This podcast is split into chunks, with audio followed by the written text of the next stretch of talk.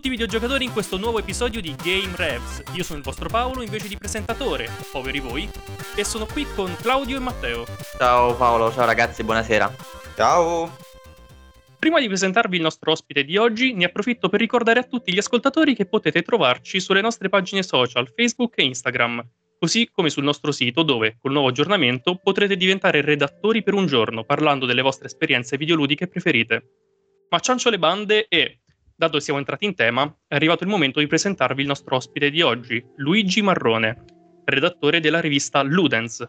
Ciao Luigi, puoi parlarci un po' di te? Ciao Luigi, ciao. Paolo. Ciao, ciao a tutti, grazie per l'invito. Uh, parlarvi di me, devo fare una breve presentazione dell'attività che svolgo su Ludens. Dell'attività, ma anche del tuo background, perché no? Raccontaci uh, un po'.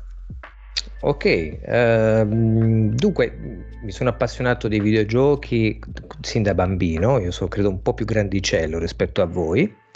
E ho cominciato a videogiocare con le console, uh, quelle Pong praticamente, erano dei, delle console che avevano soltanto il videogioco Pong a diverse declinazioni, quindi era uh, una console unica con la possibilità di muovere queste stanghette con dei pad che erano integrate nella console e mm, fino a quando ho abbandonato la passione per videogiochi dopo essere passato per tutta la famiglia Commodore quindi gli home computer per intenderci non ho, non ho avuto console sino alla prima PlayStation.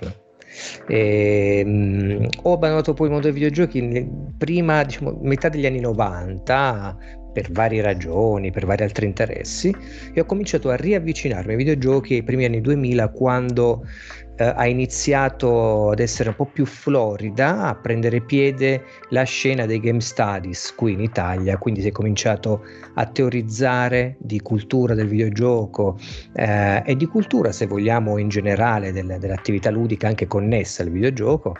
E, ehm, e quindi niente, sono poi entrato Uh, se vogliamo, con un gentile invito per il settore della critica specializzata, perché scrivevo all'inizio tramite un blog molto molto personale, libero editorialmente di videogiochi e sono stato pubblicato alcune volte su dei siti accademici perché i miei saggi riflessivi eh, li avevo inviati e erano trovati di interesse.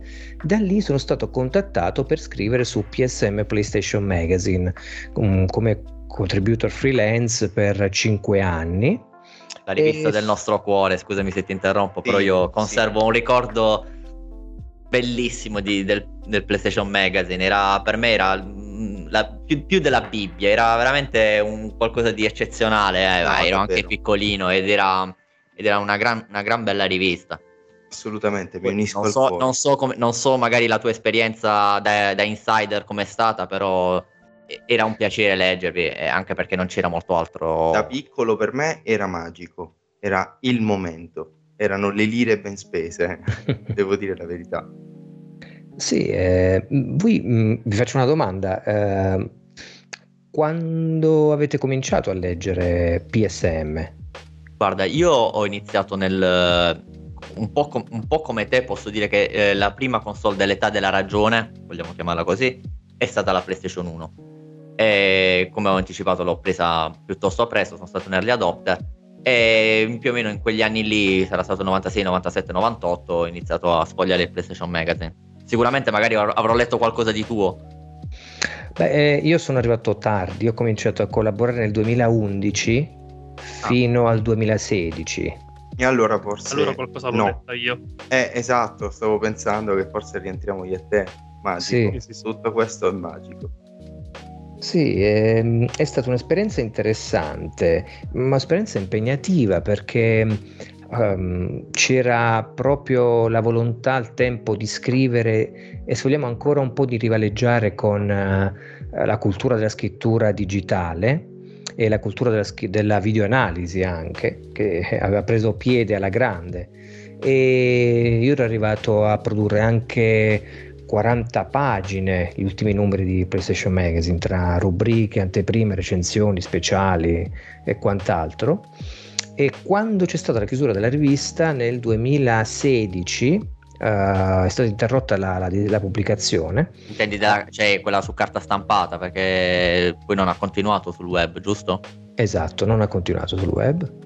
Uh, sono stato richiamato per, uh, sempre su, per scrivere su PSM, mi sembra verso febbraio-marzo, sono usciti altri tre numeri, poi presi da un altro editore, però io ho detto di no, che non volevo più collaborare già sapevo un po' come sarebbe andata la rivista, immaginavo e infatti dopo tre numeri è finita la pubblicazione per sempre. Sai una, scusami se ti interrompo, una cosa che mi ha sempre mh, mm, incuriosito è come mai una, una, rivista di un settore del genere possa trovare difficoltà, cioè che è un settore che negli anni è cresciuto esponenzialmente, no? Cioè io posso capire a metà anni 90 che magari insomma era un po' di nicchia parlare di videogiochi o leggere o scrivere di videogiochi, però già nella seconda decade del 2000, voglio dire.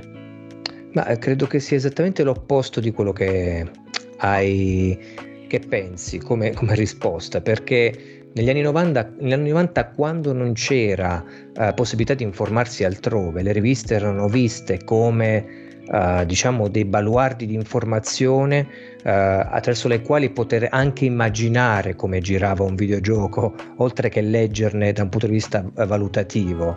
Adesso poi, poi, è successo che il digitale ha avuto una rivoluzione talmente imperante che ha spazzato via completamente la possibilità di non, non, non tanto di leggere la rivista quanto di pensare di dover pagare per avere delle informazioni che potevano essere cercate gratuitamente sulla rete, quindi le, è diminuita la qualità non tanto della stampa in sé di, delle firme, quanto la qualità produttiva. Perché immagino le riviste che riducevano il numero di pagine, aumentavano le pubblicità, eh, hanno cominciato a, a diminuire la qualità della carta, problema della carta stampata in generale questo diciamo allora. esatto. Eh, la rivista dei videogiochi l'ha sentita questa cosa fortemente. Poi non soltanto anche la periodicità PSM prima era mensile poi è diventata bimestrale fino poi a scomparire. Tante cose che non si possono più sollevare con, risollevare con una certa qualità secondo me della carta perché non è che PSM avesse uh, un marketing sbagliato o una concezione promozionale sbagliata perché facevamo le nostre promozioni sui social, come sempre, avevamo i nostri podcast, andavamo alle fiere, avevamo persone che seguivano l'attività. Il problema è che non c'era gente che pagava più per acquistare la rivista, per fare gli abbonamenti. E quindi è proprio esattamente mm, il contrario di quello che si possa pensare. Ed è perché Ma... poi mi porta a Ludens, cioè questo progetto di critica eh, videoludica, più che altro di cultura videoludica convergente che si muove tra una rivista, che è que- quella è cartacea autoprodotta, e dei contenuti su dei canali online che possono promuoversi a vicenda.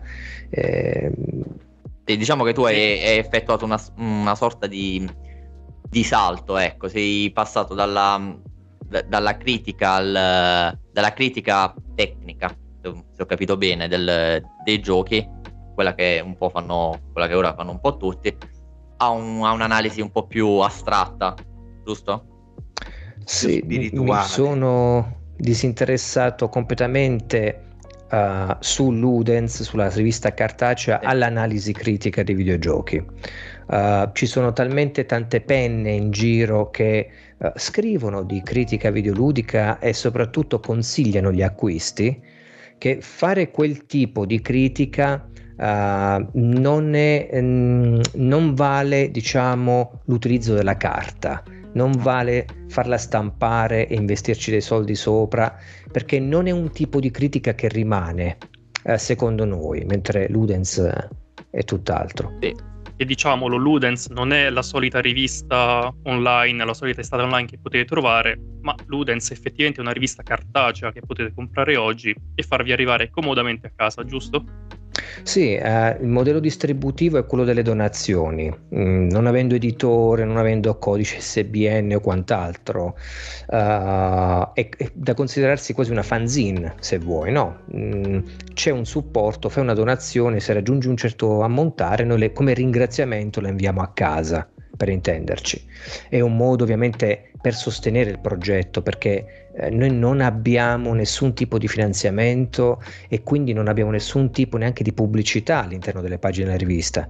Eh, noi possiamo dire tranquillamente di no a qualcuno che vuole inviarci dei videogame, per esempio c'è scritto Cock Media che voleva inviarci Wasteland 3 uh, affinché potessimo giocarlo, fare, uh, per dare loro il file video così potessero grabbare dei momenti di gioco, autopromuoverci. Abbiamo detto di no. Abbiamo detto, ma non ci interessa, non ci interessa Wasteland 3.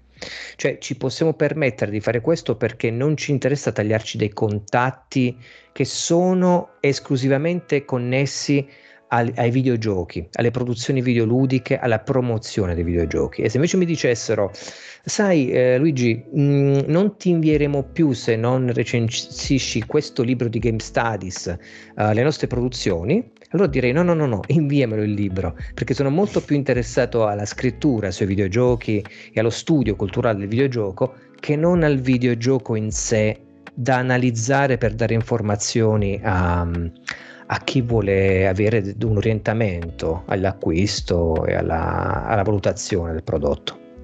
E Ludens raccoglie soltanto tue opinioni oppure nasce anche da una collaborazione, una rete di, di persone che condividono, insomma?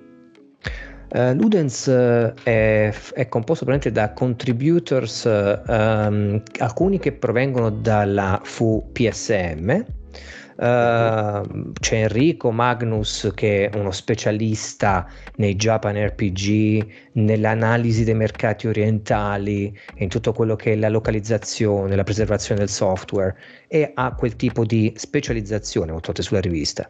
Abbiamo poi una, una, mia amica, una ragazza si chiama Alessandra che non gioca ai videogiochi, non ha scritto su PSM, ma ha lavorato per Sky, è insegnante di sceneggiatura, um, ha lavorato nel cinema, ha, ha scritto anche un libro e ha scritto degli articoli legati per esempio alla, a cyberpunk, allo zen, alla, agli ologrammi, tutti in, in, ottica videoludica.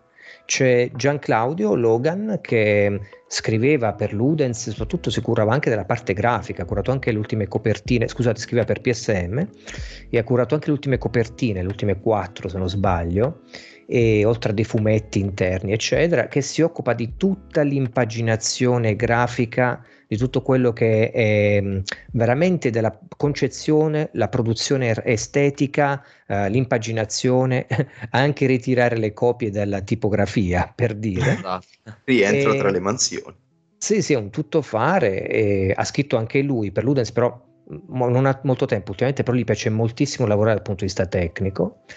E, e poi vabbè ci sono io che mh, mm, che insomma da PSM vengo qui e mi trovo a casa perché scrivo di riflessioni creative, di analisi sul videogioco che cercano di essere per quanto più possibile senza tempo, cioè sono riflessioni che vanno a toccare proprio gli aspetti esistenziali dell'uomo uh, per i quali tu puoi tornare a leggere, rileggere, ponderare, riflettere anche fra dieci anni. Quindi allora, noi abbiamo se, creato... Scusami se ti interrompo, allora spiegaci un po', magari dici qualcosa di più su cosa ti piace, cosa magari le ultime cose che ti hanno colpito, impressionato positivamente o negativamente. Che videogiocatore è? Esatto, oggi? che videogiocatore sei? Ecco, questo vogliamo. Ma eh, sai, non è tanto quello che mi impressiona che è uscito ultimamente, quanto quello che io posso considerare rispetto alla mia sensibilità. Esatto Uh, quindi quando tu insomma cresci e ti confronti con te stesso, uh, fai anche una selezione anche delle esperienze che hai già giocato o quelle che potresti giocare che non concernono più il valore qualitativo di un videogioco in sé, quanto ciò che ci potresti mettere di tuo e ricavare, poiché sai che puoi stabilire una connessione con chi ha creato quel videogioco, con gli elementi che contiene, ma andando oltre l'aspetto esplicito e formale. Per una crescita Quindi... personale, intendi?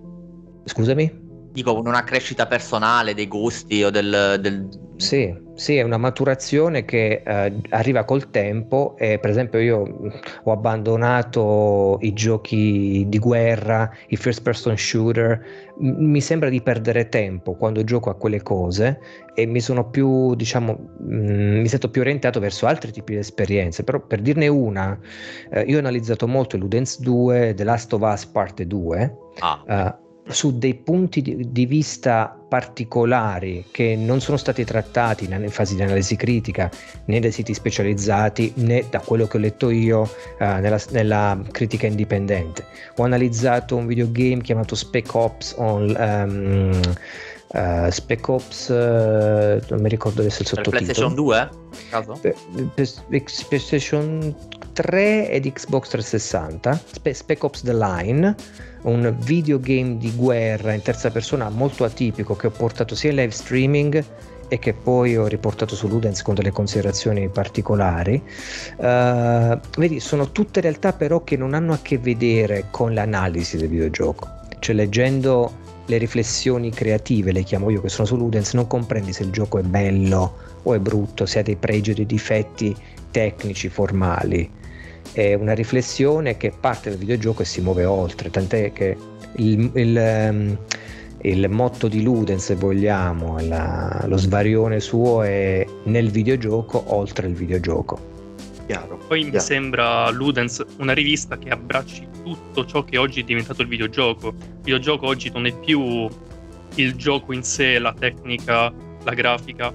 Il gioco è un insieme di forme d'arte Infatti, sia tutta la parte cinematografica, quando un gioco è molto presente sulla storia, sia una parte totalmente artistica, quando del, dell'artwork e dell'art design fa il suo cavallo di battaglia il gioco, giusto?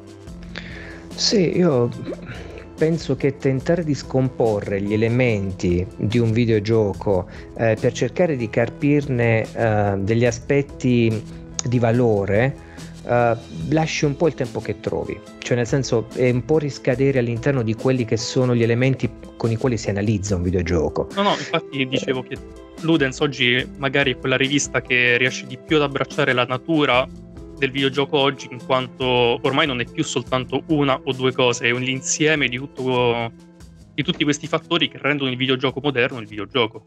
Uh, io, sai, io direi che Ludens uh, abbracci l'uomo, l'uomo videogiocatore eh, prima del videogioco o se vuoi assieme al videogioco, cioè eh, non puoi esimerti da analizzare eh, molti aspetti dell'essere umano videogiocatore, ripeto, eh, quando analizzi il videogioco e viceversa.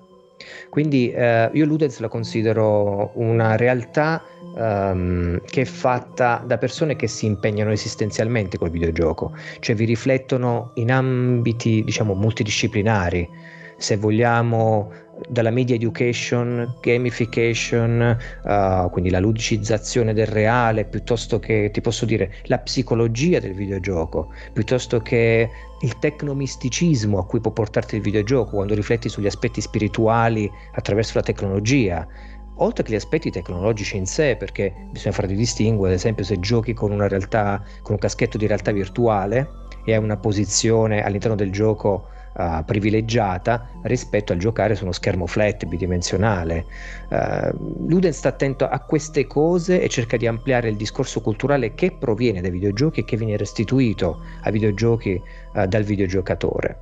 Dirò una banalità, ma nel, cioè, nel mare magnum di siti specializzati che trattano in tutti i modi i videogiochi, penso che Ludens sia invece un, un unicum cioè, non, non, ho mai sentito di altri che approcciano in questa maniera, diciamo, passami il termine, metafisico, il, il videogioco.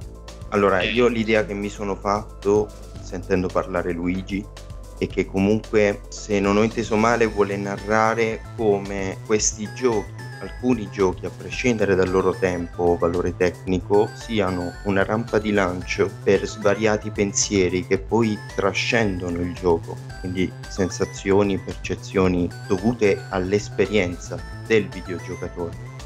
Luigi, se diciamo castroneria, non so se ho detto super cazzole. No, no. Io, ok, vorrei, vorrei capire perché vogliamo lo mm, scontro. Noi abbiamo uno schema che non è diametralmente opposto uh, per alcuni aspetti si avvicina, perché crediamo fortemente che ci sia comunque della soggettività nel momento in cui uno di noi esprime un parere su un titolo. Quindi ci mettiamo il nostro e Game Reps diventa la voce del videogiocatore, cioè chi chiunque vuole può esprimersi liberamente, può dire la propria e l'accezione del gioco diventa comunione di opinioni perché tanto avviene comunque perché tanto ogni recensione in fondo porta un po' del pensiero dell'autore Luigi io ti confesso che sono rimasto un po' con la mente a quando hai, iniziato, hai accennato a, a The Last of Us Parte 2 e mi stavo domandando quale aspetto Uh, avete o hai trattato nel, in quell'analisi?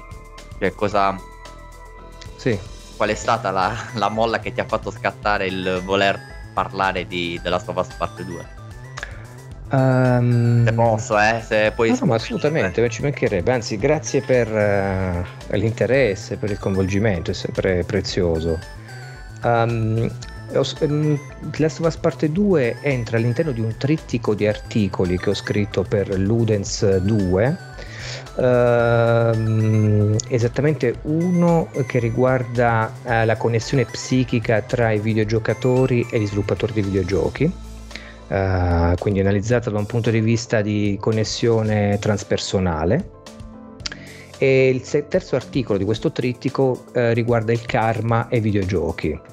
è una cara amica che è insegnante di yoga kundalini e mi ha illuminato su diversi aspetti che, del karma, quindi su questa dottrina, uh, se vogliamo anche filosofica, eh, oltre che religiosa. E, e Ludens ovviamente presume tanta ricerca, quindi ho letto moltissimi articoli riguardo la fisica quantistica per quanto riguarda il primo articolo, il karma, ehm, le conseguenze karmiche, eh, la concezione buddista anche della reincarnazione e quant'altro online. Sono andato su siti di eh, videogiocatori buddisti e come si eh, rispondevano a do- certe domande riguardo all'utilizzo del videogioco e ho scritto questo articolo analizzando fra gli altri giochi The Last of Us Parte 2 perché dato che il karma è una istanza che è molto attaccata alla, mm, diciamo, al concetto di esperienza e memoria,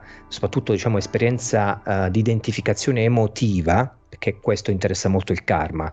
Uh, l'identificazione emotiva è quello che produce karma. Adesso la, la, sto mettendo veramente su un piano molto leggero teoricamente.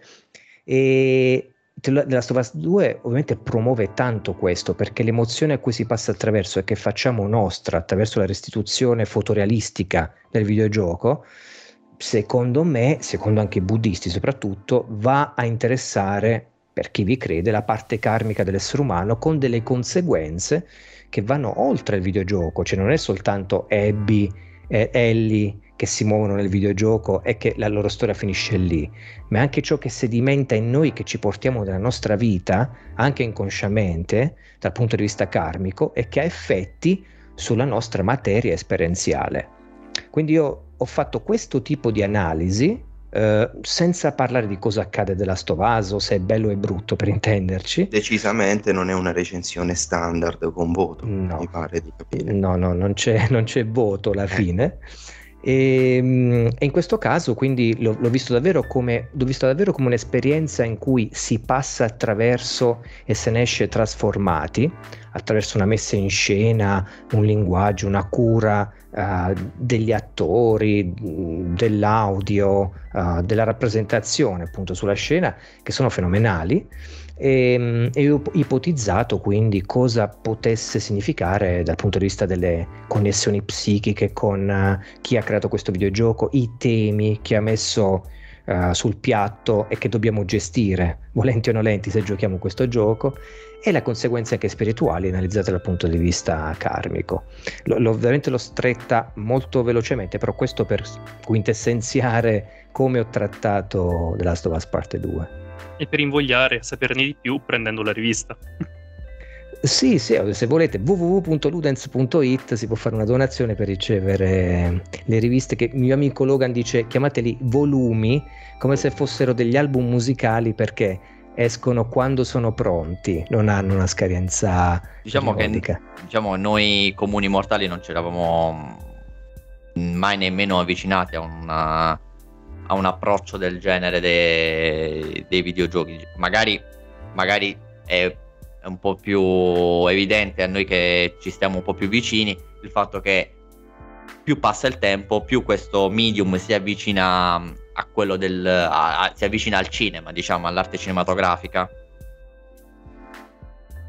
Uh, è, una, è, una, domanda che mi stai facendo? Mi stai no, è, cioè, dico, è, stavo, ci, ci, riflettevo, diciamo, questo è il, il massimo della, dell'analisi che ho fatto io del, di quello che sì. ho potuto notare, insomma, che più passa il tempo e più più ci, più si avvicina, più ci si avvicina al, um, ai fili, ai sentimenti, alle sensazioni che ti trasmettono ah, okay, okay. determinati. Sì. Sì, ehm, io prendere le distanze dal cinema se vogliamo dare dignità al linguaggio specifico del videogioco. Uh, ciò vuol dire che uh, quando si parla di videogioco si parla di qualcosa che secondo me è, è foriero di equivoci quando lo accosti al cinema, per un motivo molto particolare. Il videogioco ti permette di pensare e riflettere sulle conseguenze di quello che tu fai in prima persona, perché una tua azione corrisponde a una reazione nel dispositivo del videogioco, cosa che il cinema, i film, le serie tv, eccetera, non possiedono. Quindi da questo punto di vista Um, abbiamo vissuto all'ombra del cinema anche come videogiocatori, le prime PlayStation, i primi effetti diciamo di grafica renderizzata, delle full motion video, le cinematiche di Final Fantasy, eccetera, perché volevamo quell'aspetto lì giocabile, ma lo potevamo avere soltanto rappresentato in maniera passiva. Ora che ce l'abbiamo, uh, non credo che sia cambiato molto rispetto a quello che aspiravamo un tempo, cioè ok, lo abbiamo dato per assodato, la tecnologia ce lo permette. Ora siamo affamati, secondo me, di storie, siamo affamati di scritture che sono buone. I videogiochi vengono analizzati, parlo almeno delle recensioni che leggo io, da punti di vista che riguardano le dissonanze ludocognitive rispetto a qual- cos'è la grafica o cos'è, uh, diciamo, la longevità. E, e sono analisi che si muoveranno sempre più in tal senso, secondo me, se incontrano una critica specializzata aperta ad accoglierle, aperta a voler muovere, fare quel passo su, avanti che oltre al consiglio degli acquisti non ha paura di introdurre nuovi schemi mentali. A me viene da pensare quando parli di questi videogiochi in cui le tue scelte portano ad un'effettiva reazione del mondo attorno a te, quasi a quello che hai fatto o hai deciso di fare. Oggi tanti giochi che escono, soprattutto di natura indie, fanno molto affidamento a questo tipo di, di gameplay, di azione e reazione del giocatore e non del personaggio. Mi viene da pensare per esempio ad Undertale, un gioco in cui effettivamente arrivi anche a sentirti in colpa se eh, finisci per intraprendere una strada genocida, dato che hai la possibilità di prendere sia la strada del genocida che eh, conquista il mondo dei mostri, con la forza, sia la strada del pacifista che decide di fare amicizia con tutti e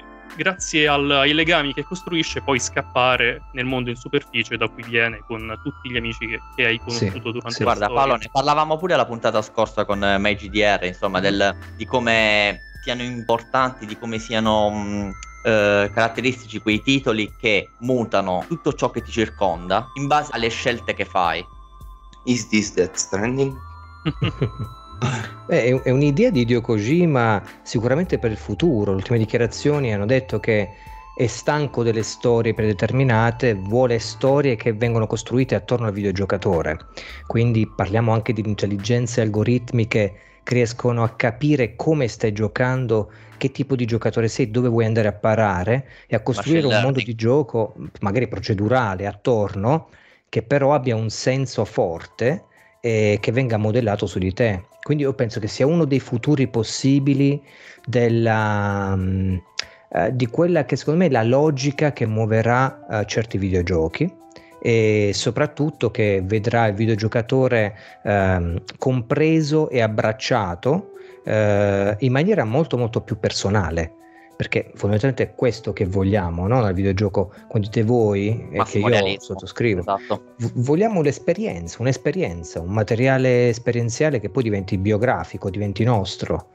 E quel tipo di esperienza che ha in mente Kojima, secondo me, si avvicina moltissimo alla, a questo tipo di concezione. Io ora magari sarò un po' superficiale, però siccome mi ha incuriosito molto quello che hai detto, mi domando, ora non voglio farti buttare giù la maschera, se nella tua esperienza videoludica c'è qualche titolo, chiamiamolo così, del cuore, qualcuno, qualche titolo che ti ha più mm, forgiato, che ti porti dietro, che ti ha insomma un, un, uno dei titoli toccato. preferiti, ecco, toccato, insomma. Allora, eh, Dunque, ci sono diversi titoli che ho giocato, soprattutto nel mercato, del mercato indipendente, uh, che al momento mi hanno fatto anche commuovere, mi hanno, fatto, mi hanno portato a dei momenti di riflessione forti.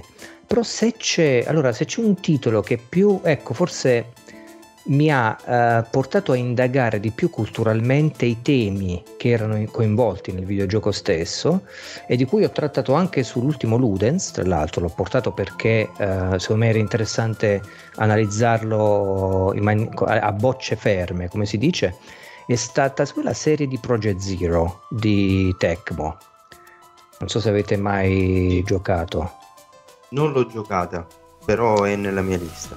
Ok provvederò.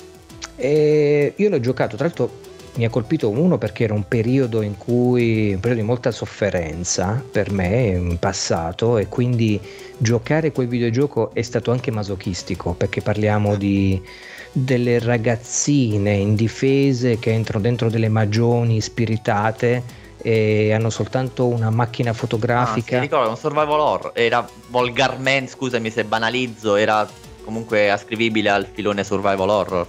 Sì, è, è, più un horror psicologico se vuoi, perché non c'erano mostri, non ci sono, non ci sono manifestazioni di mostri eh, fisiche, concrete, di carne, sono soltanto spettri.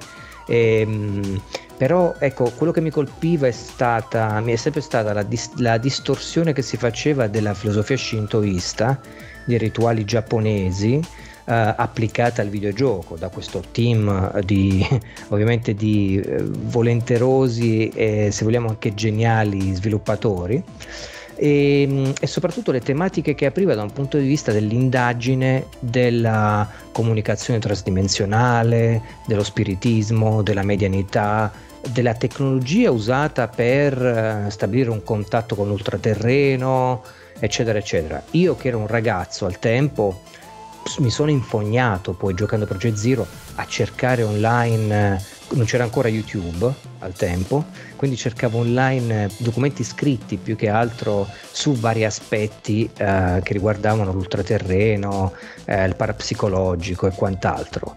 Eh, ho riportato i primi tre capitoli che sono, li avevo per PlayStation 2 in real hardware sul canale Twitch di Ludens rigiocandoli anni dopo perché volevo riprovare quelle sensazioni e quel, quei timori però con un'altra consapevolezza rispetto a, a 15 anni fa quando l'ho giocati uh, anche di più di 15 anni sì devo ammetterlo ehm, e, e ti ha e quindi, trasmesso le stesse sensazioni? ma eh, sai quando porti le cose live che hai un pubblico non forse anche privato. una sola persona sì, hai un non tipo, è intimo No, no, è un tipo di diciamo di risposta tua personale alla materia giocata che eh, scade nella dimensione della performance, no? della spettacolarizzazione. Sì. Anche se io sono molto calmo quando vado live, anzi rifletto molto su quello che gioco a voce alta e leggo tutti gli interventi e questo vi può far capire quanti followers ha Ludens se riesco a leggere a tutti. A prescindere è una cosa che gli, gli utenti apprezzano ti garantisco, ti posso garantire che è una cosa molto apprezzata. Sì, sì, è vero, no, no, devo riconoscere che la comunità di Ludens è piccola, ma eh, è una comunità che si comprende, che si ascolta, non, ho mai dovuto, non abbiamo mai dovuto bannare qualcuno o eh, riprenderlo, veramente è poi inclusiva. La cosa bella è che Ludens eh, trascende un po' tutti i discorsi che f- si fanno sulle comunità tossiche, ripeto perché è una comunità piccola, però veramente bella. Opera una, ovviamente una selezione alla base perché affrontando il videogioco in un certo modo, se arriva la, la, la personcina che vuole Splatoon o Fortnite, ovviamente cambia canale dopo 5 secondi, ci mancherebbe, non,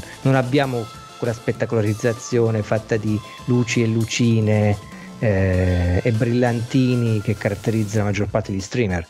Però, ripeto, eh, quando andiamo live lo facciamo seriamente. Ecco. Riesci comunque ad avvicinare un tipo di videogiocatore che ha una determinata sensibilità. Quindi... Sì, anche perché non esiste solo quello che guarda, cioè Twitch non è fatta solo di, di gente che guarda Fortnite. Sai, è una comunità bella quella di Twitch quando noi, noi abbiamo la fortuna di annoverare, per esempio, un curatore di un festival importante qui in Italia, il Milan Machinima Festival, che si è veramente abbracciato il progetto Ludens e ci segue molto spesso, siamo diventati anche amici virtualmente, così di punto in bianco e parliamo di, di, persone che lavorano con la game video art, persone che provengono dall'accademia, c'è una, eh, una ragazza praticamente che è stata traduttrice, è traduttrice, per anni ha collaborato con uh, le università e, e, con pubblicazioni che si occupano di game studies, ha scritto una tesi su videogiochi, ha, uh, sta alla produzione di Hive Division che è quella che ha fatto il, non so se sapete, Metal Gear Solid Philanthropy, il fan movie. Sì, sì, visto due volte. Ok, beh, eh, lei... Non avevo dubbi, Cla. Eh? sì. Non avevo dubbi, solo Sister 2, 3, 4 volte anche. Dai, no, bella produzione, se pensate eh. con fanfiction... Uh, amatoriale, una produzione amatoriale, e lì sta su quella casa, è una diciamo, credo che sia una cofondatrice della casa di produzione uh, di High Division e ce l'abbiamo fra di noi, ci sostiene, cioè sostiene anche, eh, dico, uh, fattivamente, eh, con dei contributi.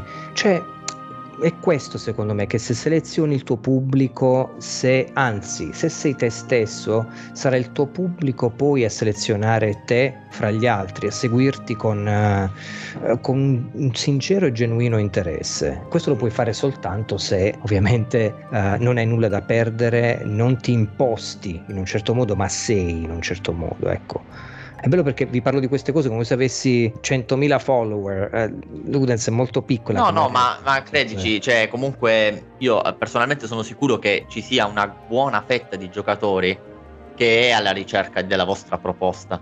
Cioè, che non si accontenta più che come voi ha fatto lo step successivo, che è alla ricerca di un altro tipo di, di parlare, un altro tipo di analisi, un altro tipo di esperienza.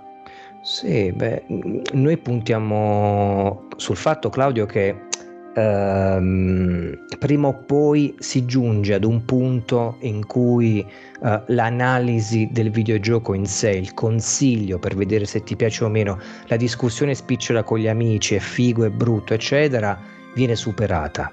Cioè la chiacchiera da bar sul videogioco, l'analisi spicciola, se un minimo tu hai un rapporto esistenziale con la tua vita, con quello che ti capita, le tue esperienze, eccetera, accedi ad un altro livello eh, e ricerchi qualcosa di diverso naturalmente. E, e, questa ricerca non è che Ludens si mette lì come l'unica realtà, perché ci mancherebbe, ma al, questo passo l'ha fatto diverso tempo fa e la cosa bella sarebbe più che essere solo noi a fare una cosa così, perché ci sono tantissime realtà in Italia, magari non che fanno le riviste, però che si propongono in un certo modo, che si sbattono, per fare una rete, per creare un, um, un network indipendente che ha un valore da preservare. Questo secondo me è importante quando parliamo di critica culturale, di cultura del videogioco indipendente rispetto a quella specializzata.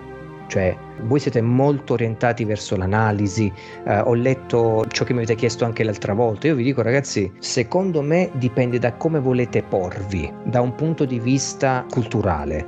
Se volete fare consigli per l'acquisto e gli acquisti, orientamenti al consumo, discutere di videogiochi in modi che sono fondamentalmente basati, eh, che, che, iniziano e finiscono all'interno del videogioco, che ci sta, eh, è un tipo di strada, è un tipo di strada da percorrere, non so quanto sia... Lascia il eh, tempo che trova, dice giustamente No, più che altro non so quanto sia prolifica in termini di possibilità di ascolto, anche identitario, cioè eh, quanta identità sentite in quello poi che fate, che potrebbe, può essere anche tanta così come poca, ma quanti rispecchierebbero fuori questa identità proprio nel vostro progetto. Io vi auguro ovviamente che eh, sbanchiate i numeri, oppure seguite una strada che sia appunto quella esistenziale, cioè siccome parliamo di scrittura, perché questa fondamentalmente è la, la parte fondamentale anche di Luden, freelance, ma in genere di chi si esprime in modo indipendente, è il rapporto con la scrittura. Se parliamo di scrittura in cui coinvolgete voi stessi al punto tale da dire non voglio stare a sentire la critica socializzata, non voglio sentire cosa ne dicono gli altri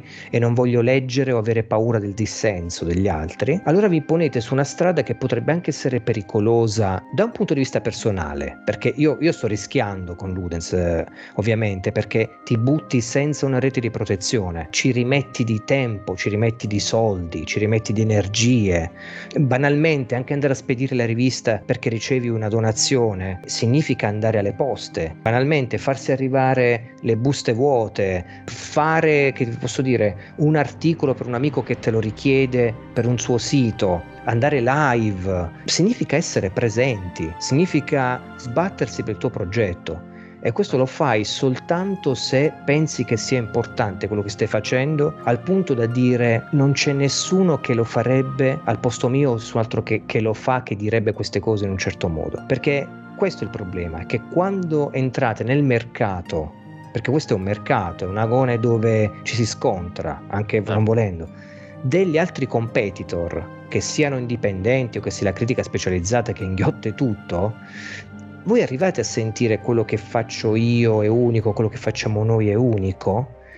Perché quest- lì sta la linea divisoria tra il rimanere dentro dei confini protetti, parliamo di noi stessi come entità progettuali, oppure superare questa linea e dire mi butto in un qualcosa che non so dove andrà a finire, ma uh, ho possibilità di poter crescere se seguo questa linea. Uh, nel momento in cui smetti di crescere diciamo, se ho capito bene, scrivere per Ludens lo fai più per te, diciamo. Ora ca- capisci cosa voglio dire, no? Sì. È più un'esigenza personale, un, un, un bisogno personale. Io penso che ogni scrittura dovrebbe essere un bisogno personale, anche quando fai un'analisi critica di videogiochi. Cioè il bisogno personale è quello che dovrebbe muovere ogni persona che si mette a scrivere e che il giorno dopo può dire guarda ora posso crepare ma quella cosa l'ho detta. Se non ti poni in questa prospettiva, eh, meno di questo vuol dire nulla, fondamentalmente. Vuol dire il niente.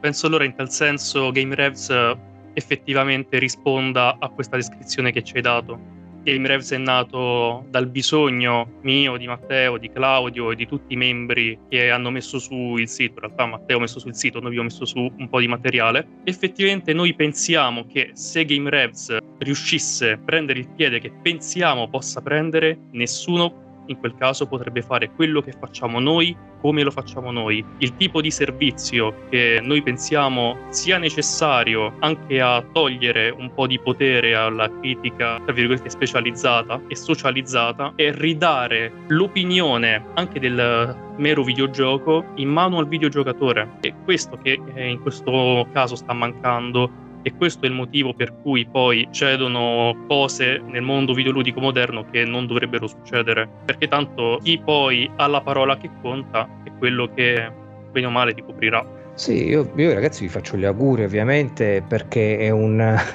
è una mira eh, ambiziosa ma supportata da quello che ho capito dalla possibilità di raccogliere personalità che sono delle firme che possono essere la carta vincente del progetto, diverse personalità, quindi non è un 3-4 persone, ma parliamo di chi vuole contribuire in maniera soggettiva e personale, da quello che ho capito, anche ad uno stesso videogioco, dando diverse opinioni, pareri, analisi, sì. eccetera, lasciando la voce al giocatore come Assolutamente sì. riguarda.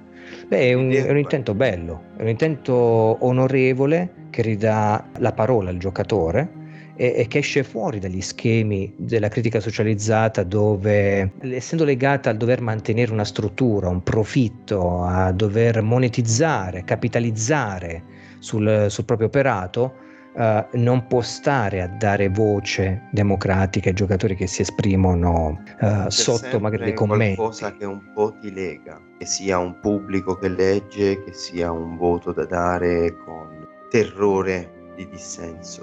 Sì.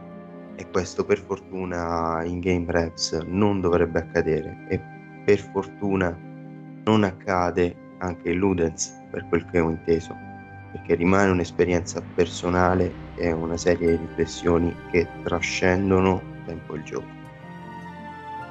Sì, eh, infatti è difficile trovare il dissenso quando sei talmente aperto con quello che senti, oltre che quello che pensi, eh, che non trovi magari qualcuno che possa dire no, secondo me è sbagliato.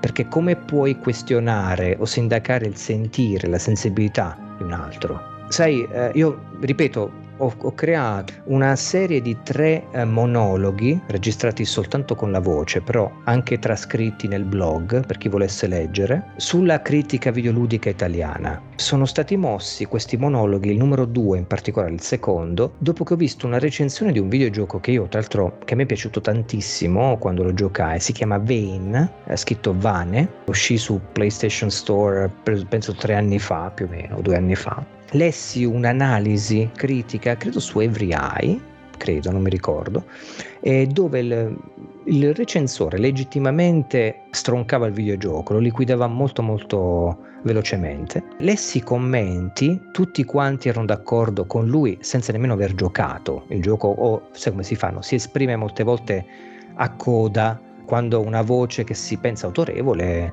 mm, si esprime a sua volta e ce n'è un ragazzo che invece aveva scritto tipo io invece l'ho trovato interessante, aveva snocciolato tante cose interessanti di quel videogioco, ma un'analisi veramente bella su degli aspetti simbolici e metaforici che anch'io avevo eh, ravveduto nel gioco stesso e alla fine scrive scusate, scusate per il pippone, chiedo scusa per il pippone. Nessuno ha risposto, nemmeno il, la, il recensore della, dell'analisi ovviamente, e lì ho pensato ma arrivare a scusarsi quando si esprime un'opinione che è un po' in contrasto con tutta la massa che si è accodata a quella del recensore, non vuol dire forse che la critica videoludica è fallita, che invece di essere inclusiva e di dare ascolto alle voci, di promuovere il dibattito, il confronto, se ne frega. C'è uno che arriva a scusarsi su un sito di videogiochi perché ha espresso la propria opinione in contrasto. Non lo trovate fallimentare dal punto di vista del fallimento? Assolutamente sì, ma, ma non so se esistono, non so se esistono critiche, critiche inclusive in, in altri settori settori, voglio dire, cioè, la, la, critica di settore è sempre di per sé esclusiva, credo. Stiamo parlando di ristoranti, come stiamo parlando di cinema, di videogiochi.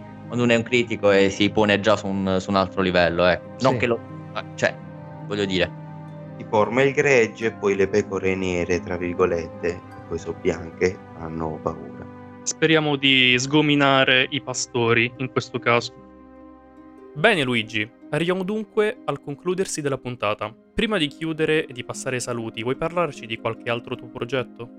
Sì? Da ieri ho cominciato una collaborazione con una web radio, eh, si chiama RT Radioterapia, okay. e che credo che sia l'unica trasmissione di web radio in Italia che porta la game culture, la cultura videoludica in radio, dove ah. di solito si parla di musica, si parla... Interessante. Uh, sì, ehm, praticamente ogni martedì dalle 21 alle 22 eh, io sono lì ai microfoni di radioterapia, eh, faccio una selezione di tre colonne sonore, di tre canzoni dai videogiochi, perché è sempre una radio, quindi vado anche a dare un allietare con la musica videoludica.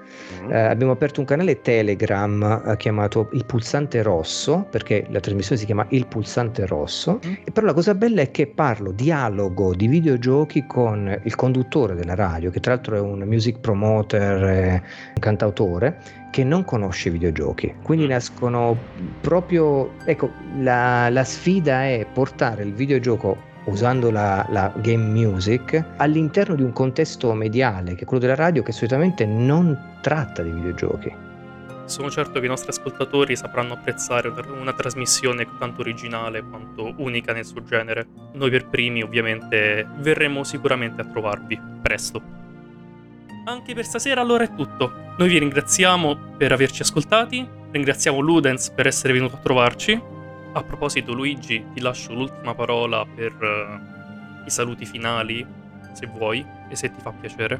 Volevo ringraziarvi per eh, averci ospitato, per avermi ospitato, eh, ringraziarvi a nome di tutto il team di Ludens che ovviamente non è qui adesso, però eh, sapeva che avrei dovuto rappresentarlo con voi. E, e niente, eh, vi auguro davvero un buon tutto per uh, il vostro progetto. E, tornerò ovviamente a, a seguire i vostri sviluppi eh, anche come va rispetto a quello che producete. E continuiamo a sentirci e facciamo rete eh, come buoni indipendenti che sì. siamo. Molto sì, volentieri. Sì. Anche noi ringraziamo te, è stato davvero un è piacere. È stato un onore. E il tuo punto di vista è veramente molto interessante. Grazie, grazie a voi, grazie a voi ragazzi. Vi ricordiamo di andare a trovare Ludens sul sito www.ludens.it, potete trovare Ludens su Instagram, su Twitch e il martedì dalle 21 alle 22 su www.rtradioterapia.it alla trasmissione Il Pulsante Rosso. Il Pulsante Rosso potete trovarlo anche su Telegram, dove potrete discutere con Luigi riguardo qualsiasi tematica che vogliate trattare. Inoltre su Telegram potete trovare anche il nostro canale GameRevs, la voce del videogiocatore, con cui potrete parlare con noi, con i Bietelloni e con tutti i membri della Lega dei Videogiochi di cui facciamo parte. Vi ringraziamo per averci ascoltato anche questa sera e, come sempre, ricordo videogiocate, videogiocate, videogiocate.